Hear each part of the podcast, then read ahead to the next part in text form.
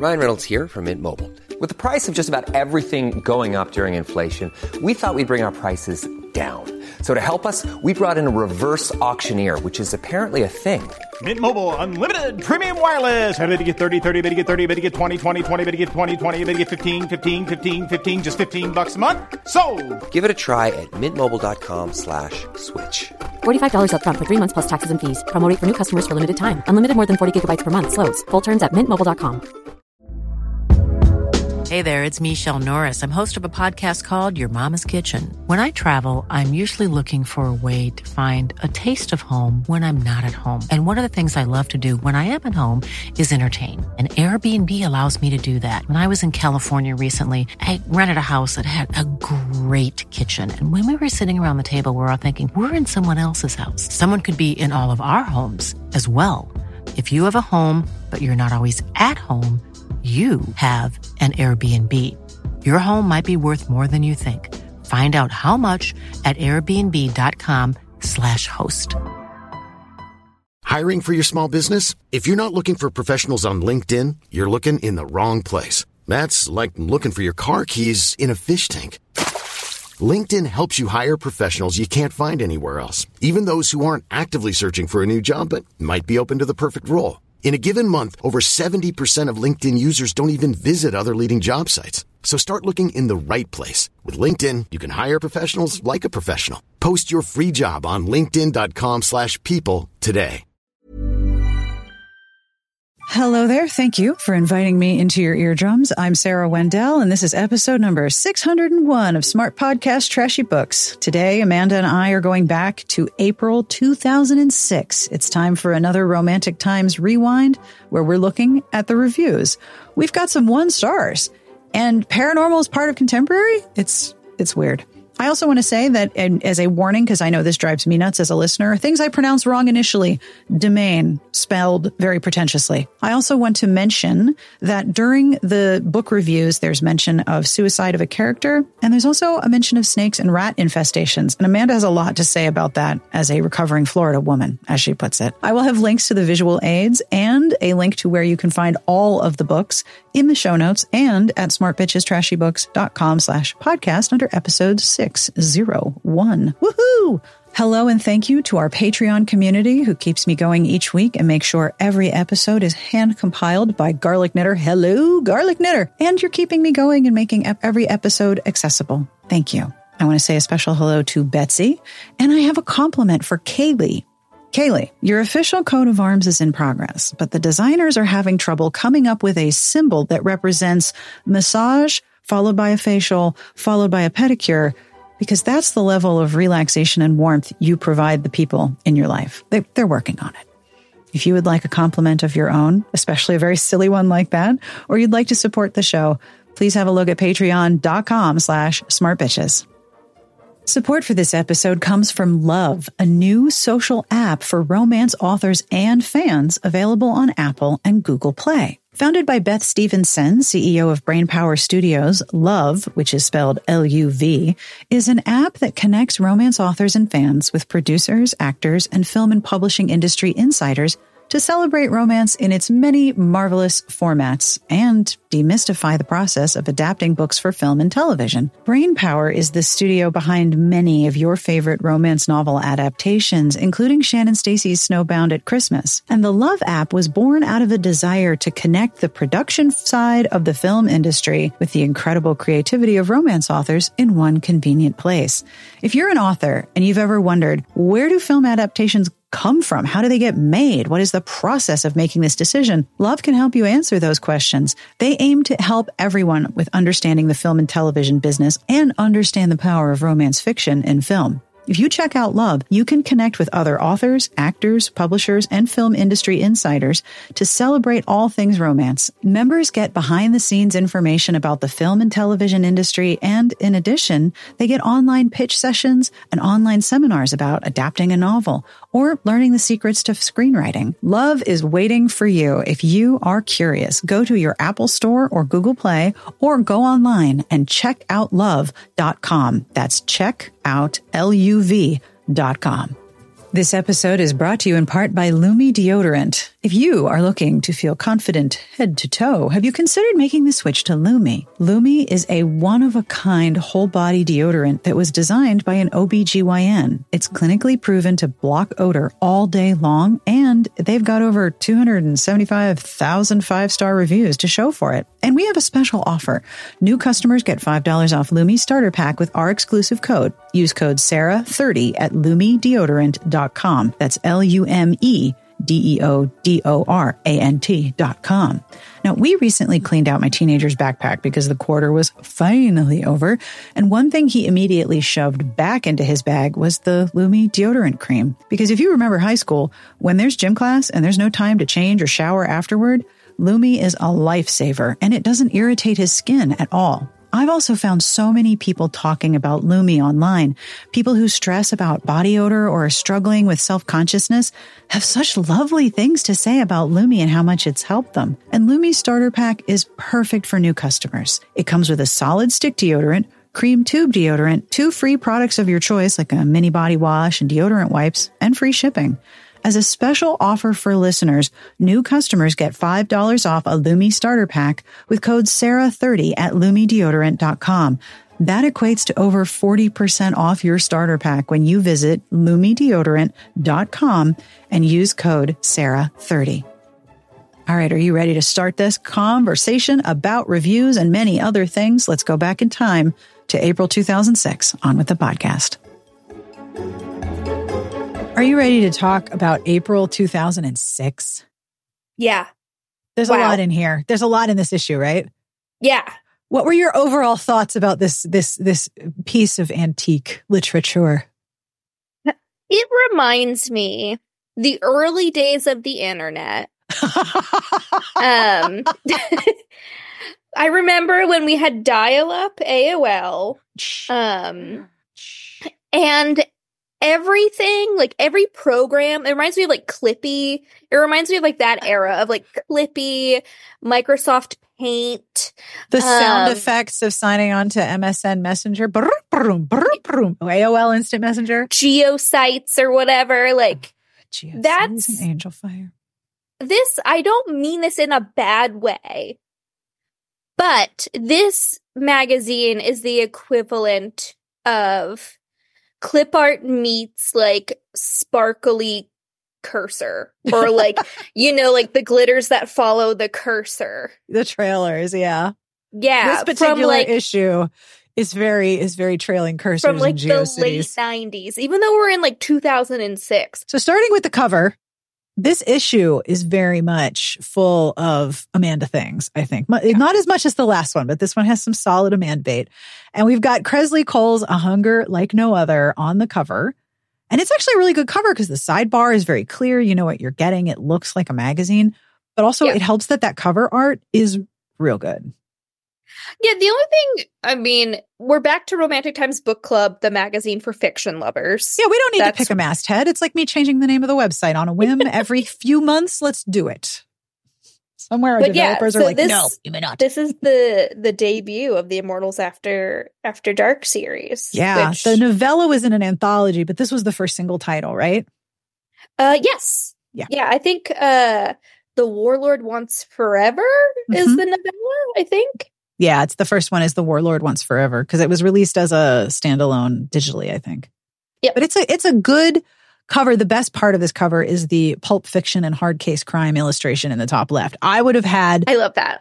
so it's a pulp illustration of a woman in a purple gown that is barely hanging onto her boobs in the front there. It is about to go south with gorgeous. Can we just talk about her shoes? Those shoes are amazing. They're I'm like looking at her blue- shiny hair. Her the hair's blue, so shiny. blue kitten heels and then gorgeous shiny black hair. And she's up against a, a, Hey, a hay, a hay bale. I think this is a reference to Jane Russell in The Outlaw. Oh, All right. Are you ready? Let's get started with historical romance. yes. There's so much content and then reviews. Like it's a very, it's a very big issue. No wonder they printed on newsprint. It's a very So- different magazine than the one we were looking at in like 2015. Yeah, I, I like kind of skipping back and forth in time because the contrast is more visible. Like I have one from 1988. Where do you see oh my that? Ooh, god. I know. Eight years old. No, I was 13. I I wasn't born. I was 13.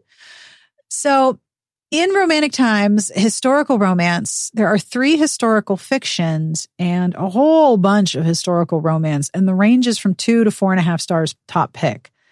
And the reviews are substantial. So why don't you go first?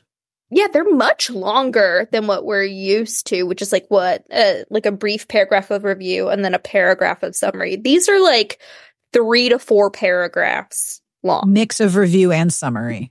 Yeah. And Yeah. I picked uh, the Saxon Lady on page 29, uh, partly because my brain kept filling it in to be the saxophone lady. Sure, why not? Um, I know that's not what it is, but for some reason, my brain would not let saxophone lady go.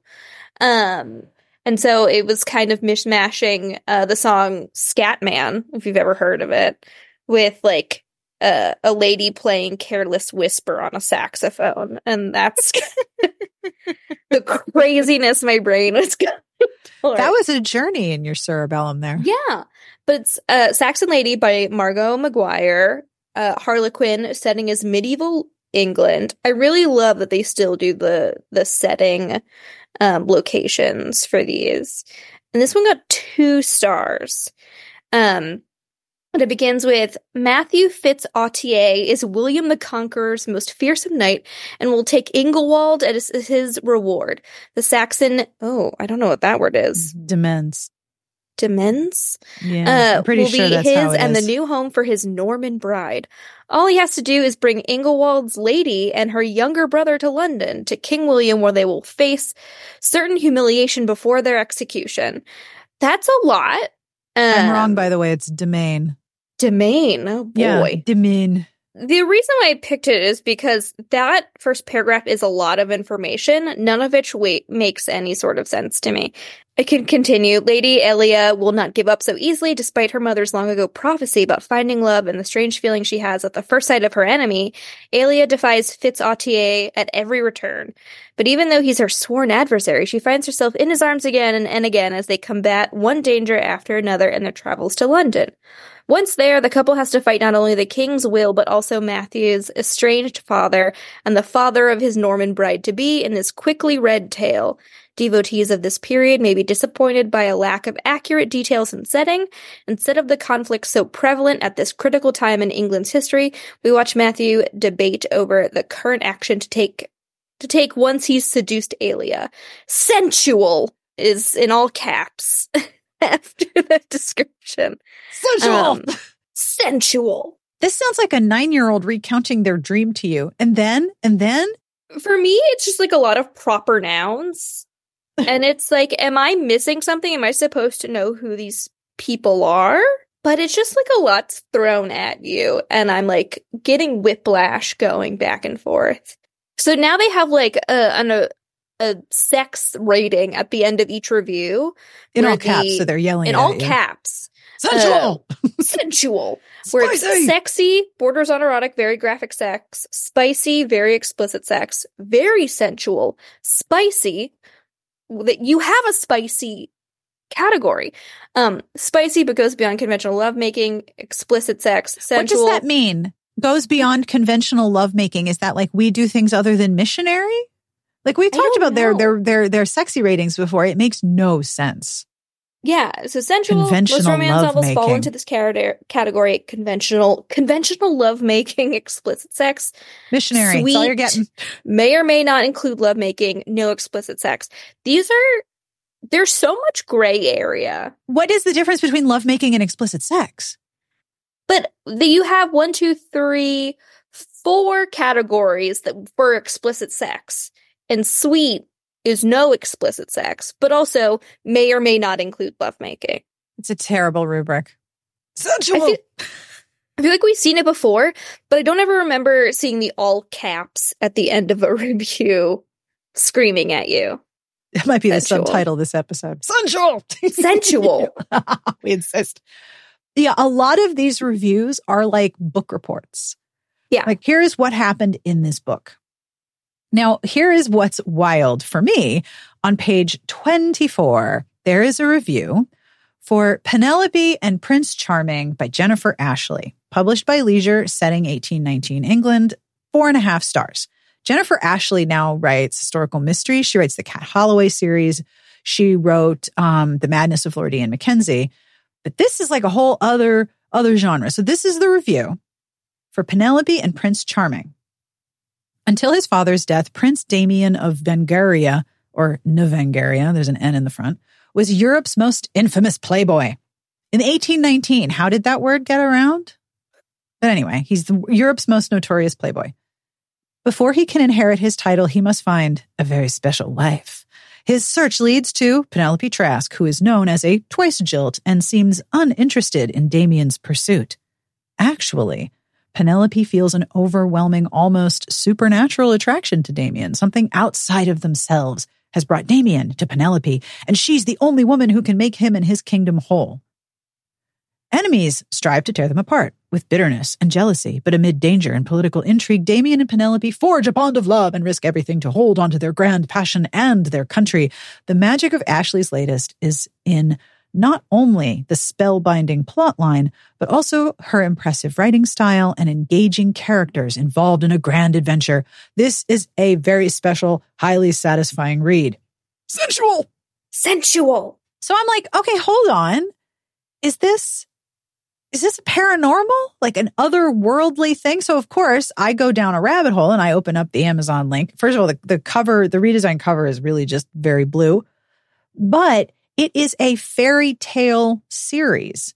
And in the new listing, it says Penelope and Prince Charming, colon, paranormal historical. And apparently the whole Vengaria series, there's four books, are all sort of paranormal historicals or historical fantasies the rest of them are labeled historical fantasy. And if you look, if you look at the Mad Bad Duke, oh my God. I'm going, I'm going. That's feet. Those are feet. the Mad Bad Duke loves feet. Loves feet. Why are there feet? I don't know. This man anyway, loves feet. This guy loves feet. Anyway, one of the Amazon reviews says, worth mentioning. This book is a historical paranormal with magic and fantasy element, elements, along with taking place in the Regency period. So, first of all, that's romantasy. And second of all, none of that is super clear in this review. So, if I read this and was like, wait a minute, I'm getting like, I'm getting a historical fantasy, a fantasy romance, a historical romantasy, and that's not in this review at all, I'd be really annoyed. No, but like other reviews in the historical section up at the top in italics will have historical paranormal, historical fantasy. Why doesn't this one have it? Yeah, it says historical fantasy on the same page for Sword of Darkness by Kinley MacGregor. Yeah. They're It's not weird. consistent. So yeah, there's some romantasy in here, but it's not properly labeled. Shall we move on to romantic suspense? Yes. Which one did you grab? I grabbed You Can't Hide by Karen Rose because Not a lot of books Um, in this section. no, It's like it's on page 34. I'm, I'm scrolling. 34. Um, All right. But just like romantasy, this word jumped out at me. And I was surprised of its of its, its existence in 2006. Yeah, bring it. I completely agree.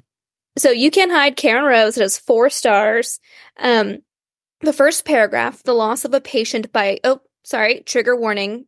Before I continue, trigger warning for everyone. Uh, suicide is mentioned in this review.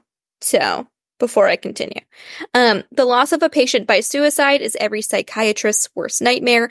Unfortunately for Tess Ciccotelli, it's been a while since I've taken Italian. Dr. Tess Ciccotelli, it's becoming an all too common occurrence. Which what? Yikes. Um, when Detective Aidan Reagan looks into the apparent suicide of Cynthia Adams, he discovers that someone has quote unquote gaslighted the woman into killing herself. The damning Ooh. evidence points to Tess as the culprit, but she insists she's innocent. As Aidan and his team investigate, anomalies start to turn up, and soon it becomes apparent that while others are dying, Tess is the primary target. But why? To invalidate court testimony she gave or a personal vendetta? Whoever this killer is, the person is extraordinarily crafty, treacherous, and violent. Rose's rise to the top of the romantic suspense genre has been swift and for good reason. This is just the latest in a string of truly diabolical and chilling romantic thrillers, densely plotted and with amazing twists. This novel is, in a word, riveting, Wow. but gaslighted or gaslit, if we want to do and it's in quotes. It's in quotes. Like that's Yeah. not a word folks are familiar with. Yeah, but it's interesting to see it on paper um in her book review for romantic suspense in 2006. Well, the book I choose is also on uh, page 34. And I, I just picked it for two reasons. First of all, the title is Size Matter, which is S I G H S, Sighs Matter, which is just like a bad joke on the cover by Marianne Stillings, four and a half stars from Avon. Wait, And- pause. Yeah. There's no sensual. No, there's no sex ratings in these. No, they're only rating the sex ratings in the in the historicals. We'll have to see if they show up again because they're not in the What the suspense reviews. Okay. Yeah, there's Continue, only sorry. the only the stars. That is interesting, isn't it? Okay, so at the wedding of his brother and her best friend, Detective Taylor McKennett and Dr. Claire Hunter had a close encounter. But after that night, Claire's fears prevailed, and she broke off the relationship. Fate is going to lend Taylor a big hand. Blah blah blah. Plot details. This is why I grabbed this review.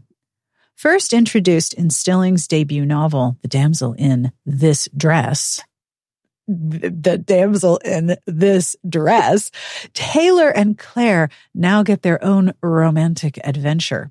Chock full of sexual tension, fun, and suspense, Stillings' latest is Another Keeper by a fast rising star. Okay, putting the way putting aside whoever was in charge of the meeting for the titles, whoever you are, well done. Chock full? Chock full? Really? Chock full of sexual tension? Did you see that the did you see the cover right above I it? I did. It's just it's a very it's a very muscular abdomen and just like a hand A right- disembodied hand. right in the middle. Sighs matter. Oh boy. Yeah. Oh boy. Moving on Okay. to mainstream fiction, y'all. This magazine is so fucking weird. Like there are some things aren't consistent, like with sensual, right? Yes, yes. We later learned that there's chick lit is a subcategory within mainstream fiction. Yep. Like Genres are a wild ride in this magazine. I feel like, you know, whose line is it anyway, where like the points are made up and they don't matter. Um, the genres are made up and it doesn't matter. That's how I feel like these reviewing constraints and genre constraints are in this magazine. We're just going to put it wherever. It doesn't matter. It's fine. But y'all, we have a one star review. We have one stars. We haven't haven't had many of those. There are One few in the- star. in this one. And we neither of us picked this book. It was it was not that interesting. It's it's one star for Harlem's Dragon by David Rivera Jr. published by Strebor. Quote, littered with stereotypes, this novel is more offensive than engrossing. Finishing this novel may require determination. Ouch. Okay. All right. So which one did you pick? So I picked uh, a book called Rattled by Deborah Galant. Galant. I don't know how fancy we want to get. It's on page 39. One, this is wild, and it speaks to the Florida woman in me. Um, but there's also a character named Jack Barstad, and I for sure thought it was Jack Bastard when I first read it. and I'm like, tell me more. All right. Um, so it's four and a half stars. We don't know the sex content. Sorry. Top Um, pick. It's a top pick. It's a top pick. It's a TP. Uh, Galant entertains as she follows Heather Peters and her family, who are building their dream house in the New Jersey countryside. Heather finds a rattlesnake on the patio and enlists the aid of handyman Harlan to kill it. But rattlers are an endangered species in New Jersey, and Heather faces criminal charges for the murder of the snake, even though she garners national attention for her bravery. Meanwhile, developer Jack Barstad is scheming to force Harlan to sell his land and cheating on his wife with his assistant. Hilarity ensues as Heather tries to be the perfect room mother, planning third grade parties to precision. But her quest is marred by the animosity of local conservationists. When a rat infestation forces the Peters family out of their home, oh. they need to regroup and decide how to stay together. What? Witty, charming, and thoroughly engaging, Galant's novel entrances. Heather is a fabulous protagonist, a petite, desperate housewife who charges head on into life's missions with highly entertaining results. Snakes and rats tick a lot of boxes for sure. The thing that boggles my mind is that she gets national uh, national attention for her bravery in in asking someone else to kill a rattlesnake. I mean, I've handled my fair share of snakes, um, both wild and pet snakes. But I mean, like everyone has like their phobias, right? But snakes have never been one for me. I've like caught snakes, I've killed snakes. I don't get any national attention. Well, you didn't kill one in New Jersey where they've been protected since 1979 due to You lived in New Jersey. Are there rattlesnakes in New Jersey? in the northwest part as you head up the mountains in the sky in the region of the state called the Skylands. In the Okay. Sussex County area, there are rattlesnakes. I'm sure there's also rattlesnakes in the Pine Barrens because if there's anything in the Pine Barrens that goes with the Jersey Devil, it's rattlesnakes. Look, she should have kept that rattlesnake because it would have taken care of that rat infestation. Yeah, she had a rat infestation because she got rid of the rattlesnake. That's her fault. dumbass. Anyway. So the book that I picked now, it's what's interesting is we have romantic times, mainstream fiction, and then there's a subsection of chick lit with such titles as Looking for Mr. Goodfrog, Tales from the Crib, Love Life and Linguini, and Divas Don't Yield. But the book I chose in mainstream fiction is on page 40. This is a man debate. I think you need to know about this. There's an anthology from Kensington. I believe it's Kensington Dafina, which was their uh, black author line. And yes, that, uh, uh, yes, very not great, but this is 2006. That was a thing then. Uh, Voices from the Other Side, edited by Brandon Massey, four and a half stars top pick. This is a horror anthology. Now, it doesn't tell you how great it is. I will expand on that, but here's the review. This anthology enthralls readers with 16 tales that delve into the deepest recesses of the psyche. The tales touch on moral retribution, eroticism, witticism, and pure science fiction. This collection points the way toward an African American literary renaissance. This exceptional collection paints characters in vivid detail and draws readers deeply and personally into the twists and turns of each character's dilemma and each story's plot. From slavery to freedom, Afrocentric themes lead readers into the depths of suspense and the height of mind boggling intrigues. This is a lot of word salad, I am fully aware. Tales of werewolves, a middle passage battle with monstrous consequences, beautiful femme fatales, and the nightmare of an extraordinary appendage will keep readers completely engrossed. Massey's skills are prominently on display in any compilation featuring differing styles and themes. Readers will embrace or critique various stories. Readers should find the vast majority of the stories page turners and the others excellent food for thought. The stories in this anthology are amusing, daring, and imaginative. This is a real winner. Now, I found Voices from the Other Side, Dark Dreams, and Dark Dreams 2 on Amazon. They're still available, I believe, mostly on um, in paperback. I don't even know if it's digital. But the authors in this anthology include Eric Jerome Dickey, Tananarive Due, and L.A. Banks. Due and Banks are Chef's Kiss. Right? The Dark Dreams was published by Dafina in 2012. So this was clearly a series that went on. But I mean, I wonder if you can find used print copies of Voices from the Other Side, because this sounds like very much your bait. All right, moving into inspirational. This was a hard section because this was just, this was not, this was not great. We've got a lot of reviews ranging from two stars up to four and a half. But this was, I really struggled to pick something in this section. Like this was a hard one. And no big hats. No big hats. Distinct lack of big hats Unacceptable in- lack of good jobs and big hats. in this issue. Um, so I picked on page 48, A Girl's Best Friend by Kristin Billerbeck. And this is labeled as chick lit. They have other ones that are like suspense, historical fiction. This one is chick lit. Three stars. Can a girl who dons diamonds for a living find true love, her purpose in life, and realize there's more to life than spending time at the spa? My first, like, interjection was like, who cares? Enjoy your diamonds and Yeah. spending every waking moment relaxing at a fucking spa. Like, Like, why is there girl on girl crime here? just enjoy it. Like, I I'm not coming after diamonds for, for, a living. Do you know how many times I have regretted not starting a blog that reviews yachts and diamonds? Like I could have been reviewing fine jewelry and having that arrive on my porch like every morning at 10:30. That could be amazing. No, I did Yeah, not like do maybe that. make some charitable donations or whatever, but Don's enjoy yourself, like, for a living. it's Sounds fine. great. Sounds great. Duped twice by men already, Morgan Millard is not about to make the same mistake a third time. Could George George Gentry, oh the smug lawyer with abs that make Mr. Universe look emaciated, tempt her to trust one more time? no. Oh, how how jacked and dehydrated is this man? Judging by the cover art we look at, probably that quite. Mr. Universe looks emaciated next to him. Also, if There's you want to gotta- have abs like that, you got to spend all your time in the gym. How's he being a smug lawyer? Is he smug lawyer at the gym? Is he like 24 hour fitness is his office?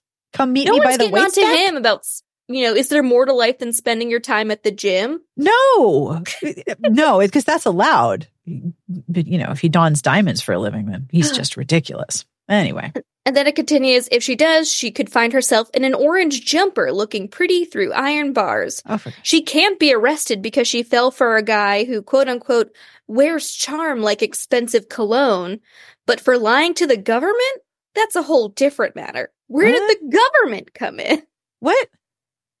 what's happening Just put on your diamonds and go to the spa. This is a bad day. Initially, readers may have trouble bonding with Morgan in this second book in the Spa Girls series, I just want to go to the spa now. but with the right amount of whining, introspection, pathos, intelligence, and humor, this book and its heroine eventually win over readers thanks to the author's talent. Wow. Who's doing the whining? The readers or the heroine? And what is the right amount of mm-hmm. whining? For me, the right amount of whining is none whining. I'm Sandra, and I'm just the professional your small business was looking for. But you didn't hire me because you didn't use LinkedIn jobs. LinkedIn has professionals you can't find anywhere else, including those who aren't actively looking for a new job but might be open to the perfect role, like me. In a given month, over 70% of LinkedIn users don't visit other leading job sites. So if you're not looking on LinkedIn, you'll miss out on great candidates like Sandra. Start hiring professionals like a professional. Post your free job on linkedin.com/people today. Burrow is a furniture company known for timeless design and thoughtful construction and free shipping, and that extends to their outdoor collection. Their outdoor furniture is built to withstand the elements, featuring rust-proof stainless steel hardware, weather-ready teak, and quick-dry foam cushions. For Memorial Day, get 15% off your Burrow purchase at burrow.com slash ACAST and up to 25% off outdoor. That's up to 25% off outdoor furniture at burrow.com slash ACAST. So they mentioned Wow. government issues. She She's wants to him. know if there's more to life than spending time at the spa, but the series is literally called Spa Girls. Wow. Um, I guess you got to take off that bathrobe at some point. Put on some shoes. I guess no one's making you. Okay. I went down a bit of a wild rabbit hole. Get ready. Ticket to Tomorrow, a fair to remember. So here's the review. Carol Cox, published by Barbour, historical romantic suspense, three stars. Annie Trenton's first visit to the world's Colum- the world's Columbian exhibition of 1893 is not as a visitor, but as an exhibitor. She's accompanying her late husband's partner to find a backer for the invention they've brought with them. Though the massive buildings and throngs of people amaze her, It is seemingly innocuous events that take her breath away, including the sight of one handsome performer in Buffalo Bill's Wild West show. Nick Rutherford has never been a star attraction in the show and is surprised to learn his hard work is about to pay off. But lately his attention is divided as he spends more and more time with Annie. Will he be able to lasso Annie's heart or is something more sinister than he realizes happening at the fair? There's a lot of World's Fair inspirationals. Have you noticed that? Oh, yeah. A lot of them. Two quirky characters enhance this enjoyable and moderately paced story. Both hero and heroine are likable, and the setting is unique. Water is wet, ice is slippery. Cox recreates the setting well enough, but sometimes the story lacks the excitement warranted by such an incredible event for its time. Right. And I was like, well, wait, why is the event incredible? Why would this be like there's a ton, like I said, there's like a ton of World's Fair books, right? Okay. Ticket to Tomorrow. Found it on Amazon. This is the 1893 Chicago World's Fair. First and foremost, she is determined to see her late husband's Will's genius recognized by displaying his last invention, a horseless carriage. Okay, so her her late husband invented a car. Like but you gotta you gotta lead with that. Like that's that's really important. You gotta put that in there. Her Will's absent-minded partner, Silas Crockett, is thrilled with her that millions of fairgoers will be able to see and admire their innovative creation.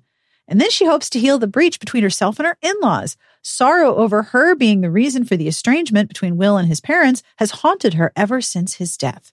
Her plans never included an attraction to Nick Rutherford, or learning that her in laws are scheming to steal the rights to Will's invention, or an innocent mix up at the station that will throw her, Nick, and Silas into a world of deception, conspiracies, and dangers when Annie's keen powers of observation threaten to expose a devious international plot to gain Cuba's independence, more than her exhibition plans hang in the balance. Okay. That wasn't mentioned in the review. That took several turns. Mystery, suspense, and thriller is mostly three to four and a half stars. Which book did you pick in this section? I picked an anthology um, on page 83 that is Bark M for murder. I gotta ask my dog how to do that because I don't know how to do that. Um, and I didn't pick this for any like specific reason in the review of like what, just kind of the general uh bonkers behavior of this Bark M and, for murder. Yeah, what do you think is involved? It's canines to the rescue in this fast paced and fun filled new mystery anthology. Up first is the late La- Laniers? Sassy Jo Beth Sidden and her incomparable bloodhounds in red shirt and black jacket. Jo Beth and her dogs must follow the trail of a cold blooded killer. The talented West is at the top of her game in Nightmare in Nowhere, in which an amnesia plagued woman's best chance for survival is a remarkable German Shepherd. The French Poodle Connection, rising star Kelly's offering, has ex cop turned dog trainer Jack Field hip deep in a twisted case of bank robbery and murder when he innocently agrees to school an ill tempered toy poodle. Oh, I would mess with a toy poodle. Finally, New York Times bestseller Jance strikes a blow for seniors everywhere with her novella with her novella Case of the London Cabbie. When she suspects her sister is falling for a con man, 70 something Maddie Watkins rounds up her dogs and decides to investigate. We're just finding an- all the trends in here. this anthology showcases an outstanding quartet of storytellers and proves that in a crisis, dogs are definitely man's or a woman's best friend. These stories, filled with twists as well as humor, are perfect for fans of mysteries and canines. so imagine there's like one copy left and people are fighting, two people are fighting over it. Well, I like mysteries. Well, I like canines. It's wow. like the the old Reese's like commercial or whatever. It's like you got chocolate in my peanut butter, you got peanut butter in my chocolate. Yep. It's like you got dogs in my mystery novel. You got dogs in my mystery novel. Now there's dogs and cats in your mystery novels all over the place. I know. I picked what something on the same page. I didn't even care about the review. I just need to tell you that this book is called A Hole in Juan I saw that. English teacher Amanda Pepper's life is in turmoil. Not only must she and her husband CK share their Philadelphia apartment with his 16 year old high school dropout nephew, Pip, she must also deal with rumors circulating around her school of impending Halloween pranks. When science teacher Juan Reyes is gravely injured in an explosion in the school chemistry lab, Amanda vows to find the culprit before may- more mayhem occurs. A hole in Juan is the name of this book. It's so wrong. Like that was a bad meeting. You should go back to the table and come up with a different table, come up with a different title. That makes me very sad. Yeah, a hole in Juan. Okay. Vicious attack on the science teacher. Okay. All right, moving on to science fiction and fantasy, where again, there's no sexy times rating, but there's lots and lots of. I wish there were. Yeah, right. I would like to know where there is the sexy times. Which book did you pick? And, oh, I- oh, in the in the in the Ooh. document, everyone in the document it says rant here. So buckle. Yeah. So I picked uh, a book on page 90. It's listed as YA fantasy. Uh, the title is Keeper of the Waters by Jenna Solitaire, and it's published by Tor. Oh. Um, yeah. So in the second book in the Daughter of Destiny series, Jenna is hot on the trail of the Board of Waters after having mastered the Board of the Winds. Wait, like a a feeling- surfboard? I don't. I kept going back and forth of like, is this like an Avatar Last Airbender thing, or is it like a gen like a like a board of directors but for water and wind? wow. That's what I don't know. Okay. She has a feeling it's somewhere near Jerusalem, so she and her partner Simon head there. Their local contact in the city is the handsome Sadouche, who Jenna feels an immediate connection with, to Simon's dismay. Jenna is unsure of her new abilities to control the elemental boards. Boards is capital B, by the way, everybody. B O A R D S. But she presses on because she knows that it's her destiny. However, she's an amazingly immature character, and the first person narrative doesn't help to convince the reader that she's capable of holding such powerful artifacts. She seems much more concerned with fooling around with Sedouche than with her quest, and it nearly costs her everything in the end. Some teen readers may enjoy this slight tale, Oh, come on. But serious readers of fantasy will likely be disappointed at the shallow world building and Jenna's immaturity. Ouch. Just no need to like throw Two straight- stars, by the way. Yeah. Oh, goodness. This is a two pronged rant. Okay. Um, I can't imagine what you have to rant about. one, if this is truly a YA novel, if it is truly for teens, even though it's not from a, a teen publisher, which may have not really existed so much in 2006, um, then I'm I'm really sick of the critique that teenagers are immature. They yes, are thank you. fucking teenagers. Yeah. Like, I don't know what you're expecting here. And that's often part of the conflict is like a teen character having to wrestle with their immaturity versus maturity in the face of serious decisions and consequences, whether contemporary Absolutely. or fantasy. Absolutely. So that's rant number one. Yes. The second pronged rant is not everything with a teenage character is a YA novel. And that's what bugs me of like people assuming that just because you have a teenager as a protagonist, it's automatically quote unquote young adult, which I feel like there's nothing wrong with young adult books. I know many adults who read young adult, but I feel like it's not fair to just lump every book with a teen protagonist as YA fantasy. And in the review at the end, they say some teen readers may enjoy this, but serious readers of fantasy will be disappointed. As if serious readers of fantasy wouldn't want to read about a teenage protagonist. I'm rolling my eyes so hard at that line. Like that was so unnecessary. I usually only trust nowadays that something is uh, a YA title if it comes from a YA imprint because they're Fair. obviously marketing to young readers, young adult readers, teen readers. It's there in the marketing material. But if Yeah. something has a teenage protagonist and it's from a, a regular genre fiction publisher like Tor, I'm assuming, you know, it's not quote unquote YA. So those are my little rants of like, not everything with teen characters is a young adult novel. And also, if it's a teenage character and YA, stop complaining that the characters are immature. Like, I don't know Oh. what you're expecting. Absolutely true. I would like to draw your attention to page 88 Urban Fantasy by Wen Spencer, published by Baen. Wolf Who Rules, four and a half stars, top pick. I don't need to really read more beyond the first sentence. This is the first sentence. This tells you everything you need to know about this book. Are you ready? In this fantastic sequel to Tinker, Tinker is still adjusting to being an elf while trying to figure out a way to clean up the mess she made of Pittsburgh and Elfhome when she destroyed the transdimensional gate. At least she thinks she destroyed it. So, okay, you know what happened in book one, but apparently she fucked up futuristic fantasy Pittsburgh. Girl, you gotta, come on now. You gotta do better. You gotta do Yes. better.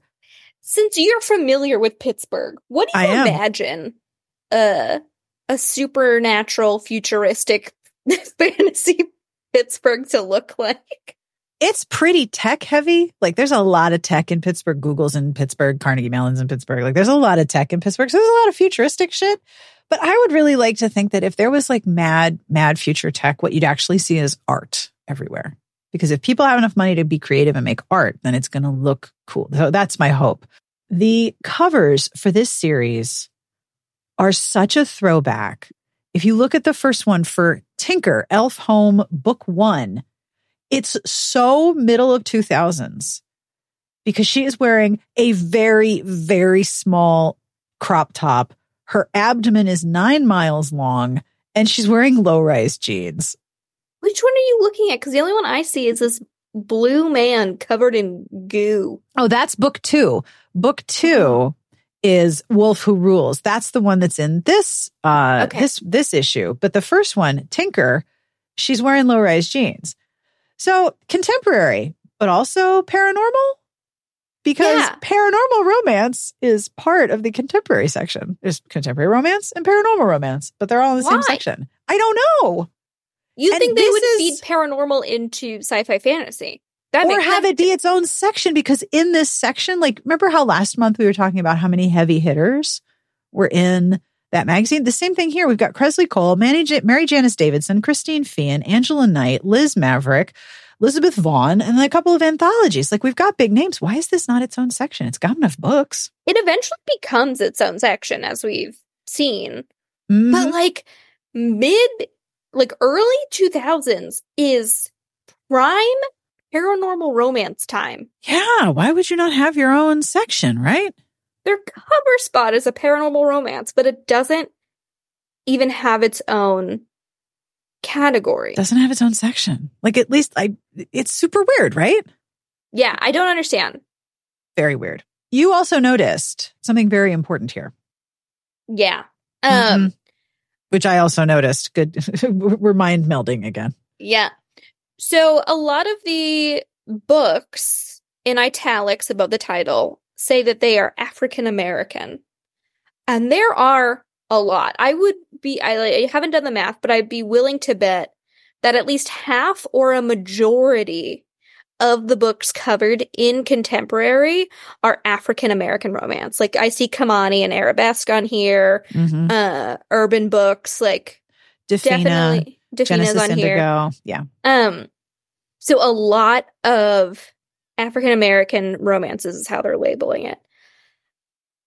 I also want to note that this section seems to be more harshly graded on average than a lot of the previous sections. Sarah and I have talked about how kind of loosey goosey they are with giving things high ratings. I think one of the recent ones we did were like, yep, all four stars, all three and a half stars, whatever. Mhm. Um, this one has two one star reviews yep. and what, like five two star reviews and a lot of threes. Six, Um, six two star reviews.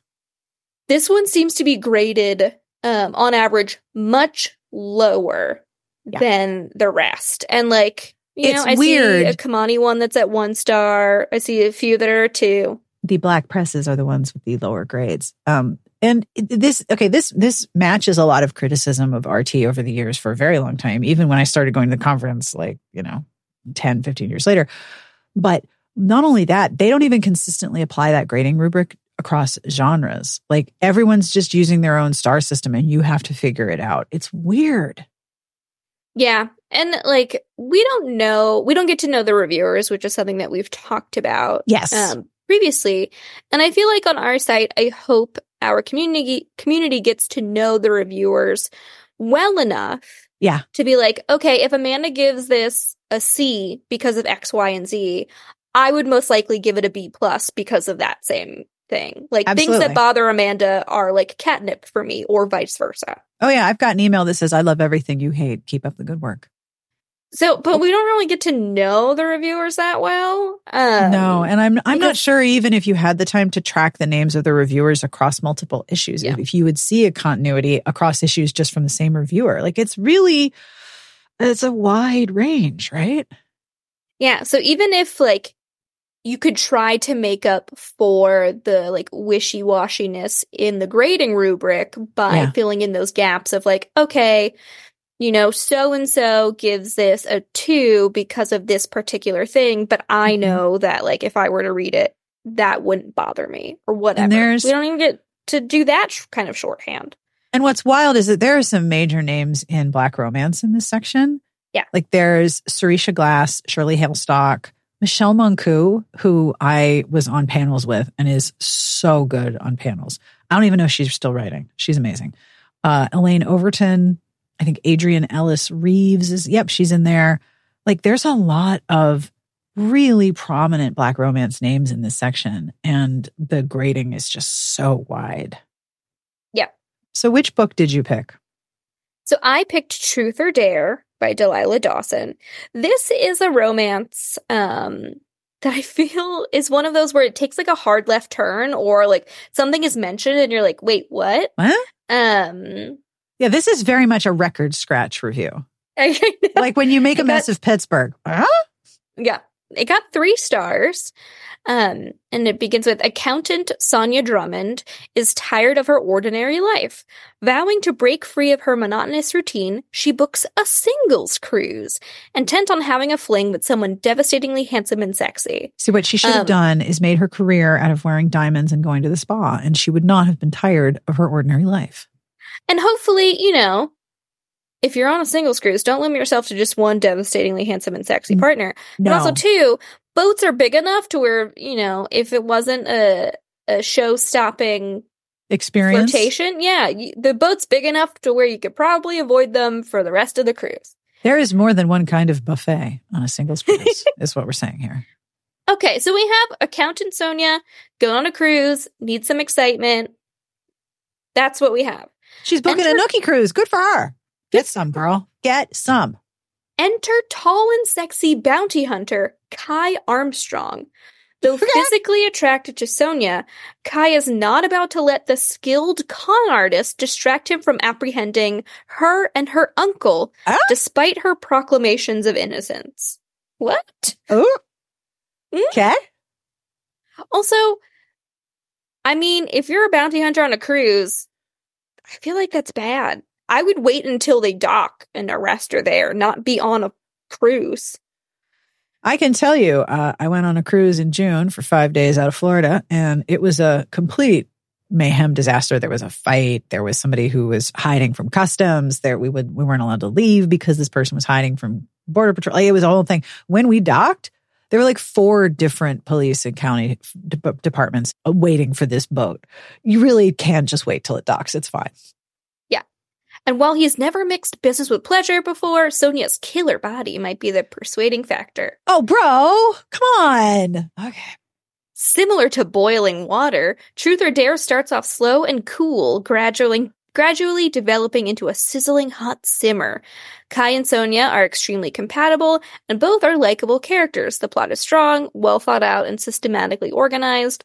The novel is full of action, though at times a little over the top, and the dialogue is often tense and overcomplicated rather than free flowing, but the dry humor balances this out. Wow, that's a lot. Uh, that's a long sentence.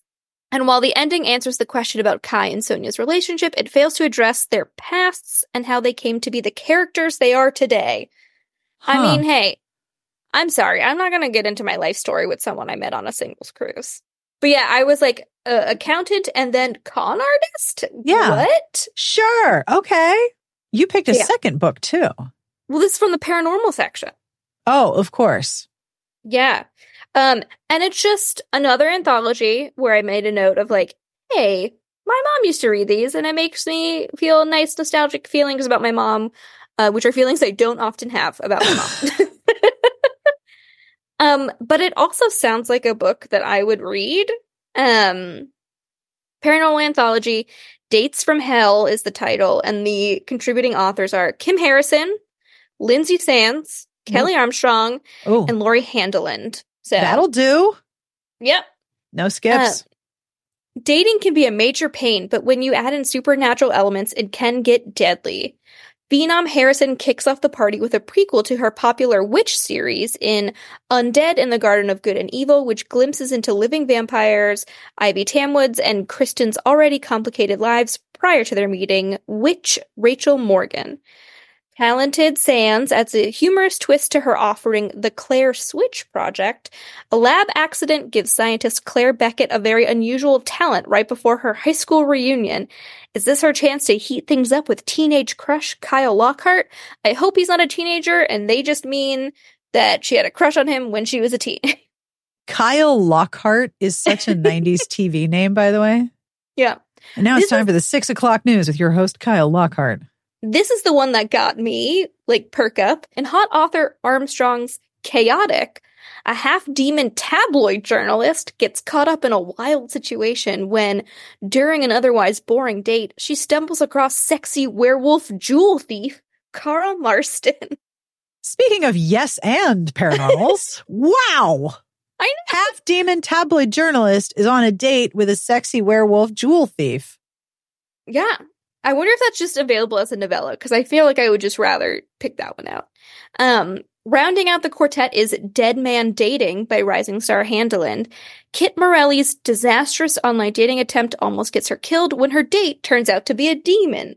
Only Oh. timely intervention from a rogue demon hunter saves her. But is he more dangerous than the demon? Oh, Readers Rejoice packed into one book are offerings from four of the best paranormal authors out there today. It doesn't get better than this. And this was four and a half stars? Yeah. yeah. I love the titles of these stories Undead in the Garden of Good and Evil, The Claire Switch Project, and Dead Man Dating. Those are great titles. Yeah, I read I think I read Harrison's Witch series. Um I've read Lynsay Sands, I've read Kelley Armstrong. I've never read anything by Lori Handeland. Um but yeah, I mean sometimes these anthologies serve sometimes as like prequels to an established series, which I don't love. But yeah, the Kelley Armstrong one sounds fun. That sounds very fun. I wanted to look at Love's Magic Spell, two stars by Kelly McDonough from Wings E Press. Fairy godmother Lucienda is out to win a contest. But first, she must make two people fall in love. She picks Lisa and Josh as the couple to match up and magically changes the course of things so that they are married. Lisa knows what's going on. She can see and talk to Lucienda. When she suddenly discovers she and Josh, the owner of the company she works for, are married, she must abide by Lucienda's rules or else her life will rewind to the moment she first met her magical godmother. Lisa must make Josh fall in love with her before the marriage is consummated, and she only has five days to do it. She's undermined by Josh's former fiance, a gold digger after his fortune, who arrives at the same resort where the couple is honeymooning. When time resets itself, spoiler, my God, Lisa uses what she learned on her honeymoon to endear herself to Josh. So she learned about blowjobs and it was life changing. There's nothing about Lisa that will make readers care whether she winds up with Josh or not. Ooh boy. All we know is that she's a middle class 26 year old virgin who hates to fly and works in marketing. That's, a okay. lot to sustain a 226 page book. Josh fares little better. He's older, wealthier, and has bedded dozens of women. Lack of background background information and characterization hurts this tale, and the frequent shifts of viewpoint between characters is jarring and intrusive. Two stars. Okay. Now, here's the thing. This is one of those setups where I'm just like, the main character has to fix somebody else's mess, and I cannot figure out why it's their problem. Like we've inherited my my great aunt's travel agency, and we must not let the family business fail. Like, what if you did? It's not you. You are not responsible for this. If she has to Sell win it a and go on a singles cruise. right? Go on that singles cruise buffet for days. But yeah, Lucienda's made this. And why are there fairy godmother contests? That's just wild to me. What do you do? What do you do there? How Yeah. do you compete? As you said last time, sometimes romance is just kooky. Yeah. And, you know, like, I love a good kooky. the good thing is like sometimes no one questions it, but also sometimes we should probably question it. Sometimes we should probably ask a question or two. Like why? So moving on to series. The earlier or the later books or editions that we've covered earlier in our podcast, but later chronologically, um, the inspirational category was often the most fun because it's kind of kooky. Um, oh yeah, wild jobs but- and good hats. Yes. But I think series is getting up there for a favorite because they don't have as much space. Nope.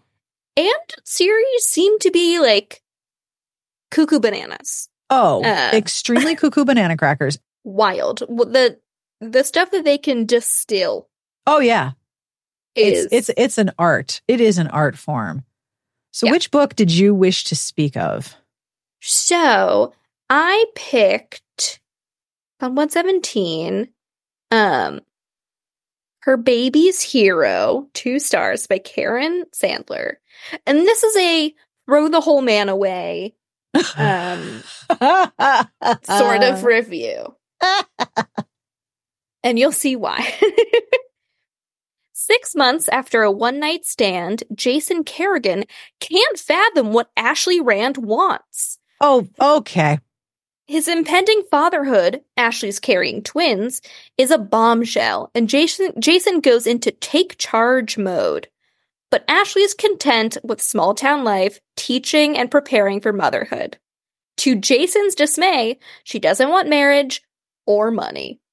Emotionally distant, Jason is far from Ashley's idea of a daddy, but she can't shut him out entirely. Spoiler, yeah, you can. You can do that. Insight comes with intimacy, but she can't. but can she trust him with her heart and her children's future?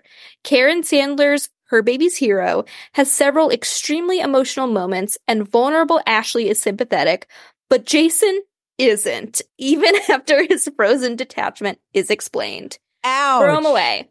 Yeah. Get him out. Whole man disposal service. Yes, the entire man. She's like, oh, I got her pregnant and she doesn't want to marry me and take my money?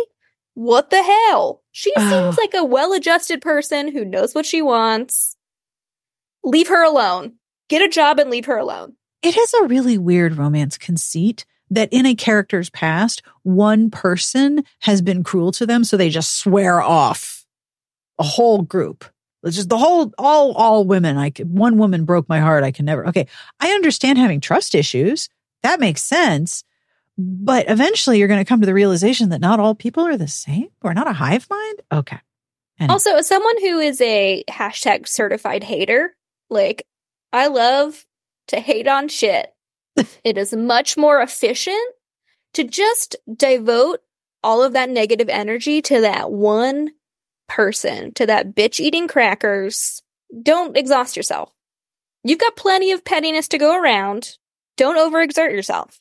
Yeah, just focus on your bitch eating crackers, and and it's much more satisfying that way. I actually have an emoji to upload to the Discord of the original bitch eating crackers graphic Yeah. from from uh, some e cards. The book I picked is on page one sixteen. It's called Heart of the Ruler by Marie Ferrarella, and it got two stars. In Heart of the Ruler, two stars by Marie Ferrarella, part of the Capturing the Crown series. Lord Russell Southgate, Duke of Carrington, is sent to fetch Princess Amelia for her marriage to the Prince of Silvershire. Those are some names, right? We've just lined up a whole bunch of extremely 80s names. Amelia seduces a very willing Russell and they fall in love. When the End of prince- story. yeah, okay. they they got they went to Bone Town on the road. I get it. When the Prince of Silvershire is found dead, Russell becomes the next in line for the crown. But obstacles stand in the way of Amelia and Russell's happily ever after. That is typically how they work. And their love is put to the test. Again, common. Long buried secrets are revealed, and the story is left open ended. This is a slow read with a disappointing ending. Hate to see it. Okay. So wait, it doesn't end? Like, what are you talking about here? No, that's it. So let's move on to Erotica, which is a fulsome selection of reviews with one star, two stars, and then some three and some four and a halves. So we got some ones and some twos. Dun, dun, dun. There's also a back to punny titles. There's one that's called Fangs for the Memories. oh God.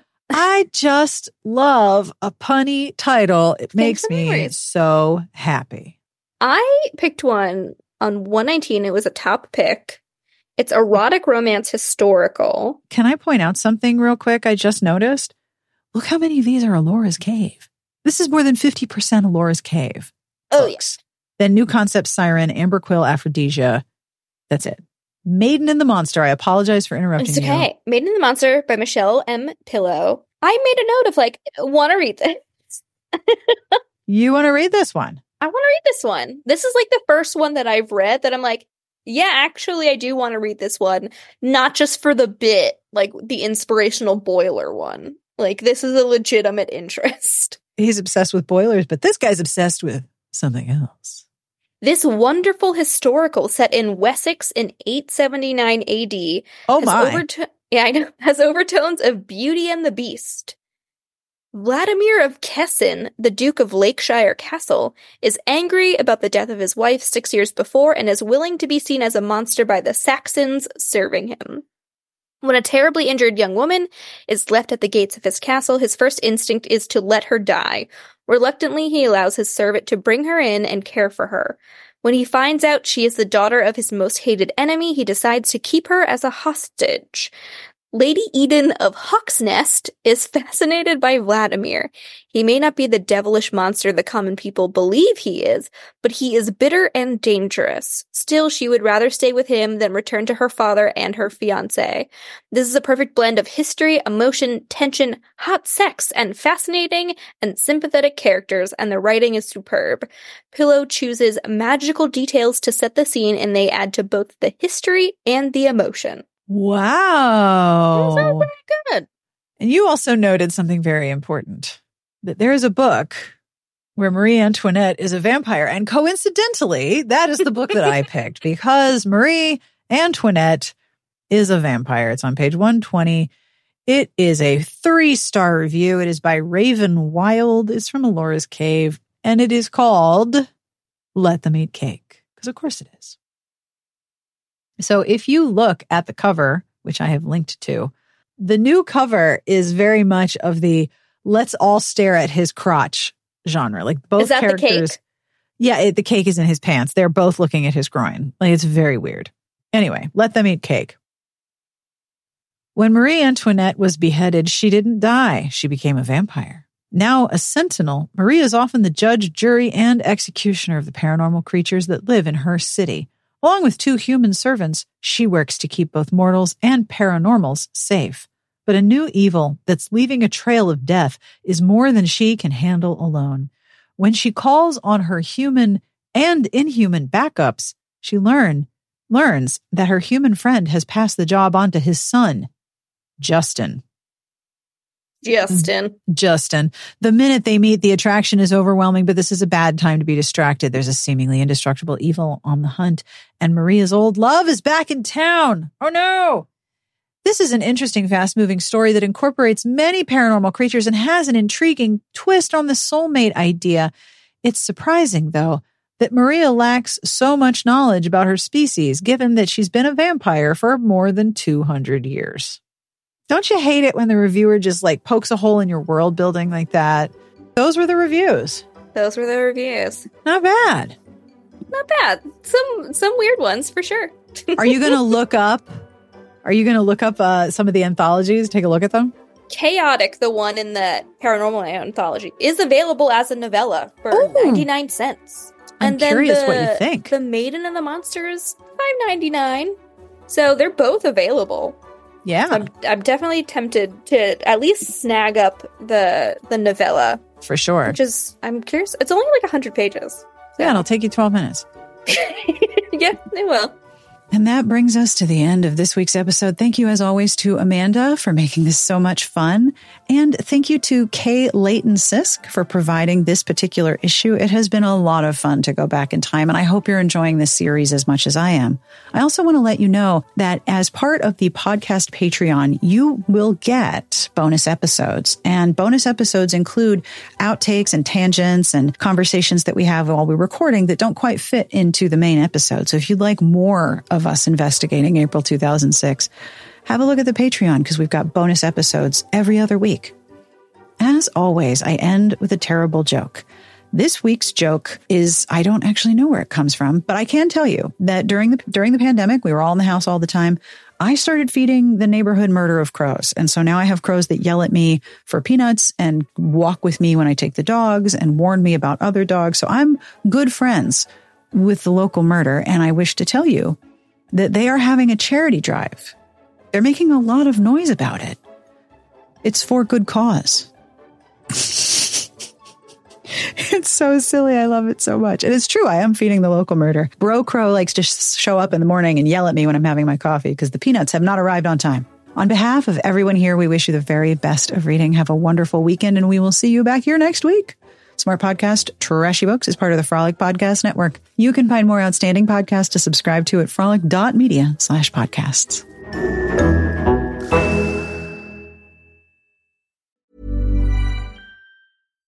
If you're looking for plump lips that last, you need to know about Juvederm lip fillers. With Juvederm Volbella XC and Juvederm Ultra XC, your lip look, whether it's subtle or bold, can last up to one full year with optimal treatment and no additional maintenance. Find a licensed specialist and see if it's right for you at juvederm.com today. That's J U V E D E R M.com. Add fullness to lips in adults over 21 with Juvederm Volbella XC or Juvederm Ultra XC. Do not use if you have severe allergies or a history of severe allergic reactions, or if you're allergic to lidocaine or the proteins used in Juvederm. Tell your doctor if you have a history of scarring or taking medicines that decrease the body's immune response or that can prolong bleeding. Common side effects include injection site redness, swelling, pain, tenderness, firmness, lumps, bumps, bruising, discoloration, or itching. As with all fillers, there's a rare risk of unintentional injection into a blood vessel, which can cause vision abnormalities, blindness, stroke, temporary scabs, or scarring. For full important safety information, visit juvederm.com.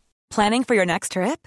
Elevate your travel style with Quince. Quince has all the jet setting essentials you'll want for your next getaway, like European linen, premium luggage options, buttery soft Italian leather bags, and so much more. And is all priced at 50 to 80% less than similar brands. Plus, Quince only works with factories that use safe and ethical manufacturing practices. Pack your bags with high-quality essentials you'll be wearing for vacations to come with Quince. Go to quince.com slash pack for free shipping and 365-day returns.